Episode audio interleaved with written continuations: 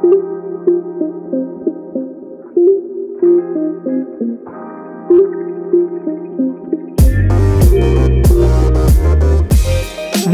till Lyssna lika.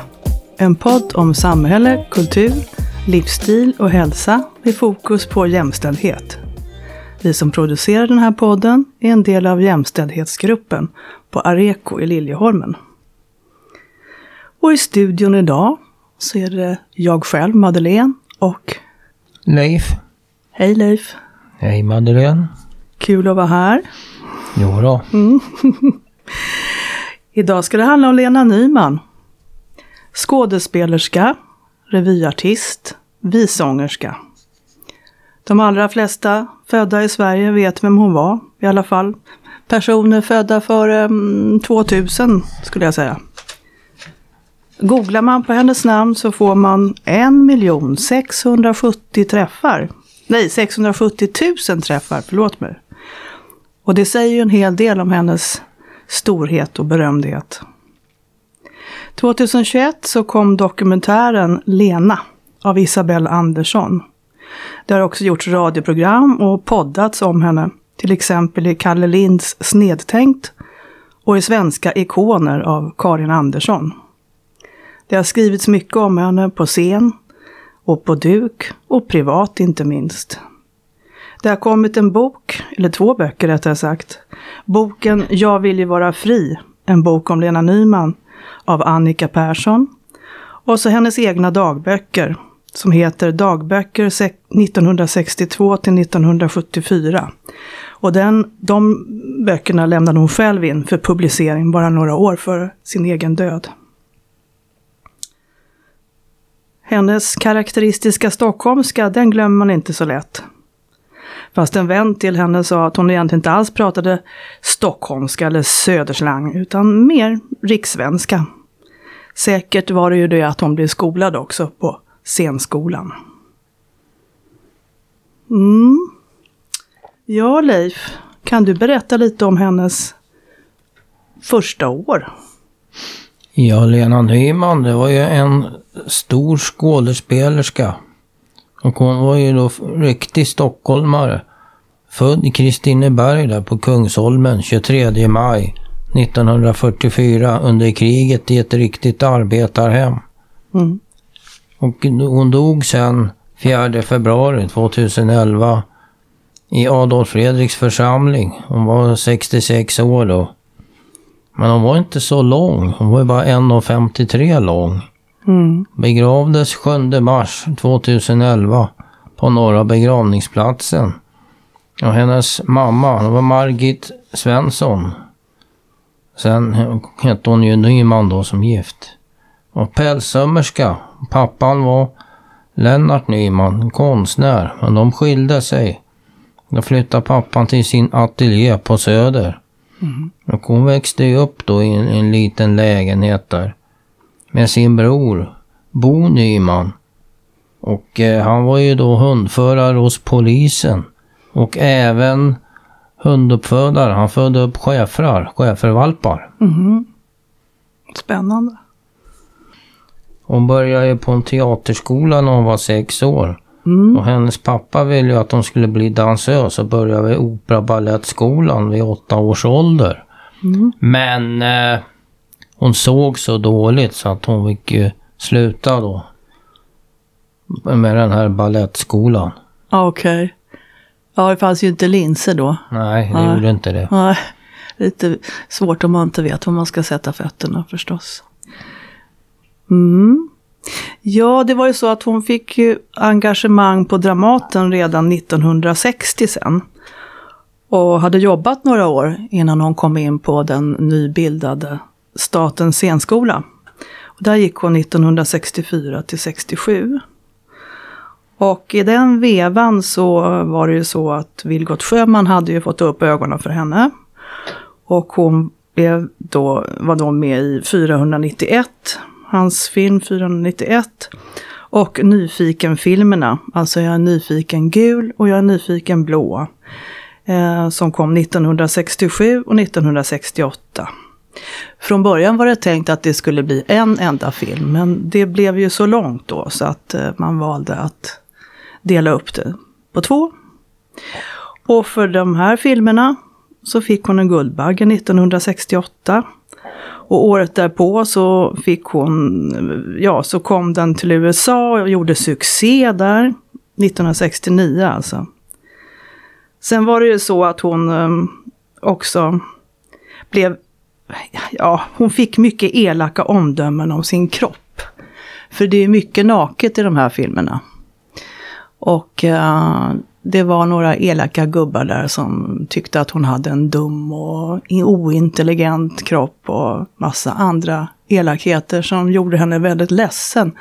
Men också ilsken. Så hon gav svar på tal där i någon eh, insändare i Expressen. Att jag har svårt att acceptera att jag inte begåvats med en vidjesmal och vacker kropp har nu vid ett flertal tillfällen kommit till allmänhetens kännedom. Dels i Vilgot Sjömans bok Jag är nyfiken, dels i de filmor, filmer vi har gjort tillsammans, dels i intervjuer med mig. Att jag ändå ställt upp för att visa svenska folket denna kropp, vad beror det på? Artur Lundqvist som tillsammans med Nils Beijer uttalat sig om mig i söndagens Aftonblad tycker att det vittnar om en lite betänklig exhibitionism. Men om man ställer mina komplex och den blyghet jag faktiskt har i relation till min betänkliga exhibitionism förstår man kanske även, eh, förstår man kanske, även om inte Artur Lundqvist och Nils Beijer gör det, att det måste finnas andra kompletterande orsaker till att jag är med i två sådana filmer som Gul och Blå och som har så mycket med kroppar att göra. En av orsakerna är denna. Det är tämligen enkelt att sluta sig till att jag inte är den enda i Sveriges land som har problem med att inte vara skapt som tidens ideal föreskriver. Och då råkar jag tycka så här. Att det är helt knasigt, dumt, vad ni vill. Att somliga människor ska gå omkring och skämmas för hur de ser ut. Varför finns det inte plats för alla sorter och alla typer? Speciellt i ett medium som filmen som i alla fall är så pass normbildande. Om jag nu visar min feta bak och min själlösa, lite dumma kropp, kanske någon annan som drabbats av samma oblida öde börjar förstå att vi också har existensberättigande. Faktiskt. Trots allt. Det är en av orsakerna till att jag visar just min kropp och inte ber om en stand-in för att skona allmänheten. Expressen 26 mars 1968.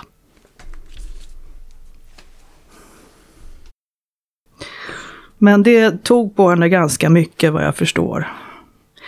Ja, blev hon rik på de här filmerna? Nej, inte några stora slantar ens på den tiden. Hon lär ha fått 14 000 kronor.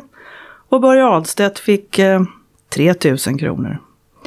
Det var inga stora slantar som sagt. Och det var allt hon fick. Trots att eh, filmerna gjorde världssuccé. Mm. Och eh, hon debuterar ju då som 11-åring i den barnförbjudna deckaren Farligt löfte. En film som eh, Ja, hon, hon, fick ju spela in filmen men hon fick inte se den för att den, den var ju barnförbjuden. Och samma år så Luffaren och Rasmus, men vi funderar på om det inte ska vara Rasmus och Luffaren. Sen spelade hon ju 29 pjäser mm. på olika teatrar då. Dramaten, Parkteatern, Göta Lejon, Maximteatern, Vasateatern, mm. Uppsala stadsteater, Strindbergs intima teater och eh, med Kristina Lugn även på Brunnsgatan 4. Mm. Och de här aktiva åren, det var ju mellan 1955 och 2006. Mm. Ja, hon jobbade otroligt mycket. Och hon hann med några män på vägen också och en hund. hon var faktiskt bara gift en gång med trubaduren Rune Andersson. Och med honom så gjorde hon tre album med kärleksvisor och tonsatta dikter, bland annat av Bernt Egerblad. Eh, den stora kärleken hette Janne Seldal. Han var kusin till skådespelerskan Viveka Seldal. Och de träffades redan på 60-talet och hade kontakt hela livet. Han bodde uppe i Jämtland och hon bodde i Stockholm. De hade ju svårt att få ihop sina liv så att det, det kunde inte bli något mer. Men kärleken höll väl i sig under hela deras liv. Ja, sen var hon ju ihop en, en period med skådespelarkollegan Thomas Pontén. Rolf Skoglund ska vi inte glömma heller, det var hennes första pojkvän och de började scenskolan tillsammans. Han är också skådespelare och fortfarande vad jag vet på Dramaten. Sen lär hon ha haft några förbindelser som inte gemene man vet så mycket om, till exempel Clark Olofsson.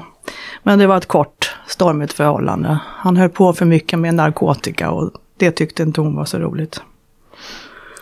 Jag ja. kan ju fortsätta lite med den här filmen Farligt löfte då. Ja. Regissör Håkan Bergström. Och mm. den är ju inspelad i, i Stockholm våren och sommaren. Den här riktigt varma sommaren 1955. Mm. Runt kvarteren vid Odenplan, Vasastan. Samt det nya bostadsområdet Vällingby där flickans mormor bodde. Och även ett hus på landet. Någon sommarhus på Älgö. Men vi har inte hittat det där så jag, jag vet inte riktigt om det finns kvar eller om det är rivet eller. Nej, ja, jag vet inte heller. Uh, men det kanske man en dag får reda på. Det är inte jättemycket hus där vad jag vet. Jag har ju faktiskt varit på Älgö. Men uh, ja. Så var det med det. Var det inte så också att hon var programvärdinna för Kvitt eller Dubbelt? Jo, det var väl 1960 eller 61 som ja. hon var programvärdinna då. Ja, precis. Det var ja, slutet på 50-talet, början på 60-talet. Jag vet inte riktigt heller. Mm. Ja, så var hon ju skådespelare på Dramaten. Ja. Stockholms stadsteater. Hon spelar ju in även 45 filmer. Mm. Bland annat de här Nyfiken gul och blå, mm. Raskens damm, Drömkåken, P&B, Ronja Rövardotter, Släpp fångarna loss. Och också samarbetar hon ju med den här Ernst-Hugo Gärdegård, Margareta Krok, Gösta Ekman, Allan Edwall. Också den här Kristina Lugn då. Mm. Som hon hade en sån här Brunnsgatan 4 teater. Mm. Och det var nog hennes äldsta vän. De gick på Statens normalskola för flickor. Sedan väldigt unga år. Så de höll ihop hela livet faktiskt. Ja, mm. sen arbetar hon ju mycket med den här regissör Ingmar Bergman, Bo mm. Widegren och Vilgot Sjöman. Mm, Widerberg ja. Bo Widerberg. Ja. Yes. Ingmar Bergman, det var en riktig kontrollfreak. Mm. Han kom från en väldigt strängt borgerlig miljö. Han skrev specialmanus för både Börje Ahlstedt och Lena Nyman. Och eh, Bergman han läste ju Lenas dagböcker.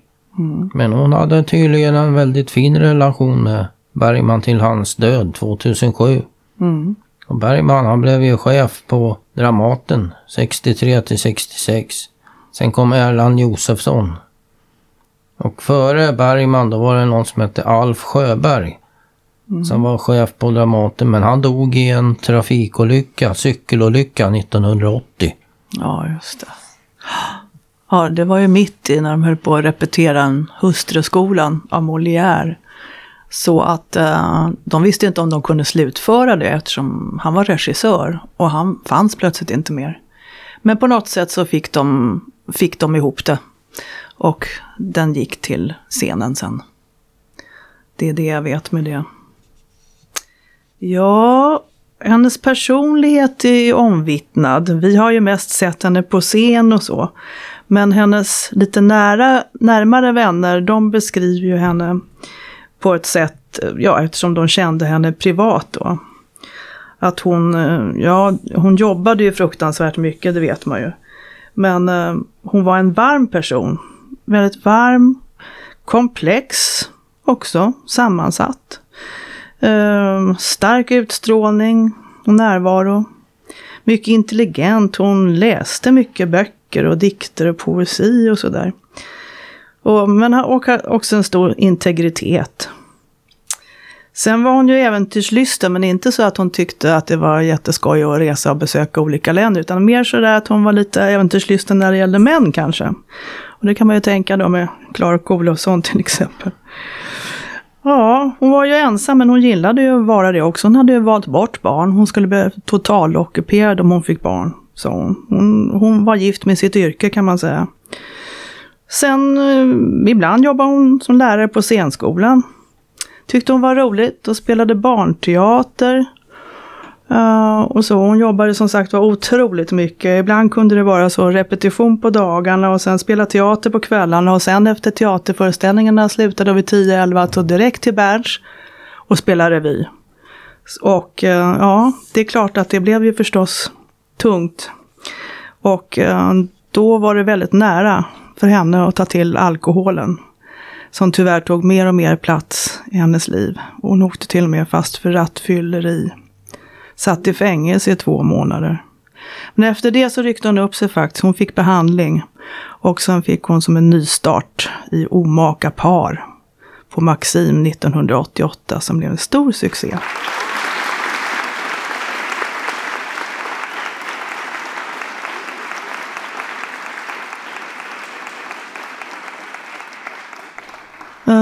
det finns ju andra som säger saker om henne som Pia Johansson, komikern, skådespelerskan. Hon hade ju henne som lärare då, 1983 på scenskolan. Och hon kom alltid infarande med ett stort glas vatten, tre och komp, kaffe med mjölk och sen satt hon och kedjerökte Röda Prins.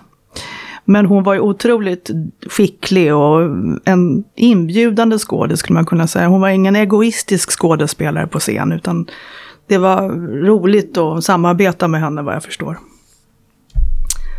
Ja, sen hade hon ju en period när hon spelade teatergruppen Darling Desperados i Skåne. Och eh, där blev det de här alkoholkvällarna längre och längre och det var, ja, de var oroliga för henne helt enkelt och tyckte att hon skulle leva sundare. Ulrika Malmgren då, som var regissör för den här teatergruppen, eh, kom på då att vi ger henne en hund. Och då hade de lurat in henne i en bil och där satt lilla schnauzen Kaxe. Och hon sa bara nej, nej, nej, nej, det går inte. Aldrig i livet. Men efter en kvart var hon ju såld på hunden. Och de var ju ler och långhand då i tio år faktiskt. Innan Kaxe blev överkörd, tyvärr. Mm. Ja, något år innan Lena gick bort skänkte hon ju bort 17 papperskassar med 112 volymer med dagböcker, anteckningar, anteckningsböcker, brev, dokument, memoarutkast till musik och teaterbiblioteket. Mm. Otroligt. Och hinna med så pass. Ja, och hon skrev väl hela livet. Det gjorde hon säkert. Ja, ja, det var lite jag förstod när jag såg filmen. Hon började tidigt. Ja. Men, ja. men hon bodde i en vanlig hyresrätt stod det inne in i Stockholm. Ja. Hon hade haft sommarställen i Ovanåker samt Gnesta. Just det. Ja, jag vet inte exakt var hon bodde faktiskt i Stockholm. Det har inte jag tagit reda på. Men i alla fall så var det ju så tyvärr att hon var ju sjuk eh, ganska många år innan hon gick bort. Och eh, hon hade ju då KOL och en annan sjukdom som satte sig på nerverna. Den hette Guillain-Barré. Jag kan inte uttala det. Så att, Mm, ja. Inte jag heller. Nej. Den är svår. Ja, det var, det var en svår kombination och hon, hon, ehm, det var mycket svårt för henne förstås. Men hon var tydligen väldigt tapper ända in i slutet enligt Kristina Lugn. Guillain Barres sjukdom. Ja, så hette den ja för eh, uttalandet då. Ja, ja precis. Ja, ja, det finns ju väldigt mycket mer att säga om henne, men det här var ju bara en liten försmak och kanske ni som inte känner till Lena Nyman kanske blir lite nyfikna. Det finns ju rätt mycket på Youtube, bland annat många roliga filmknipp. Jag tänkte ju det, hon har ju betytt väldigt mycket för många av vår generation inte minst. Och, ja, vilken, vad tänker du? Ja, den första Jag, filmen. jag kan väl ja. säga så här också att eh, När Lena My Nyman kom till Dramaten före scenskolan och vid det här ansökningstillfället så läste hon med Siv Rud. Just det, det gjorde hon. Si- Och eh, pjäsen Sju flickor spelar Lena en tjej med missbruksproblem. Och eh, 73 kommer Lena till Svenska Ord. Just det. Ja, jag tänker på filmer som man minns så är det ju, både du och jag har pratat om det, det är den där Släpp fångarna loss, det är vår. Ja, då är det de här som jag tänker på, det är den här i sportaffären. Ja, Och Stadslollan. ja, ja de är ju... Med Hasse Ekman, Svea Hundar. Just. Hasse och Tage och... Ja, de var ju extremt roliga. och Ja, Parodi. Helt galna. Man tänker det är nog rätt mycket improvisation där, att de kom på liksom vad de skulle säga medan de höll på. Ja. ja, det finns, det kan verkligen rekommendera att lyssna och titta på de här klippen. Ja. Släpp fångarna loss, det var ju, ett, ja, det var ju, den kom ju 1975 av Tage Danielsson då. Och det var ju någon slags inlägg då i 70-talets debatt om kriminalvården i Sverige på den tiden. Och eh, titeln kommer ju från Birger Sjöbergs visa i Fridas bok.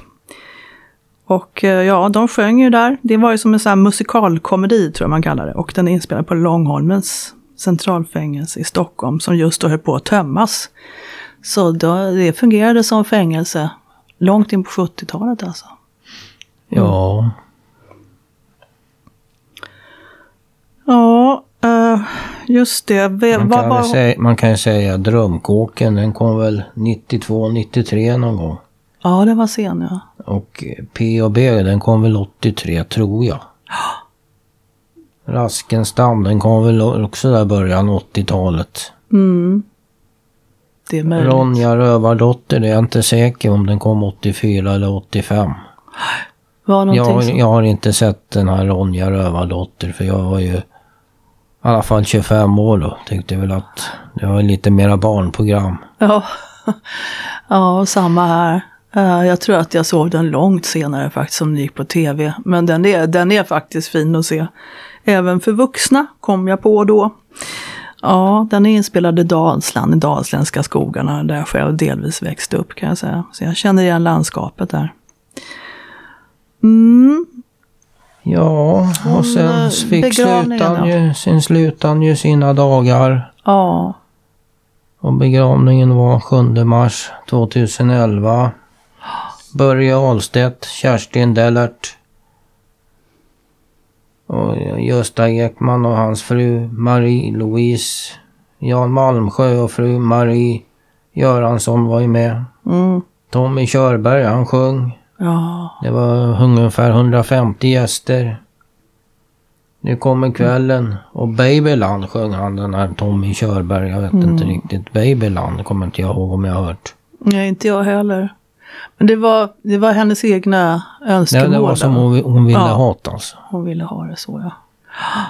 Ja, jag tror till och med den finns att se på Youtube. Delar av begravningen i alla fall. Det kanske var mer utanför men. Det är lite blandat. Vad sa du var hon låg begravd? Var det norra begravningsplatsen? Norra begravningsplatsen. Just. Mm. Ja, och sen efter hennes död så bildades ju någonting som heter Lena Nyman-sällskapet. Och de delar ju årligen ut ett pris då till hennes minne. Och priset är en flaska Dom Perignon. Det var hennes favoritchampagne nämligen.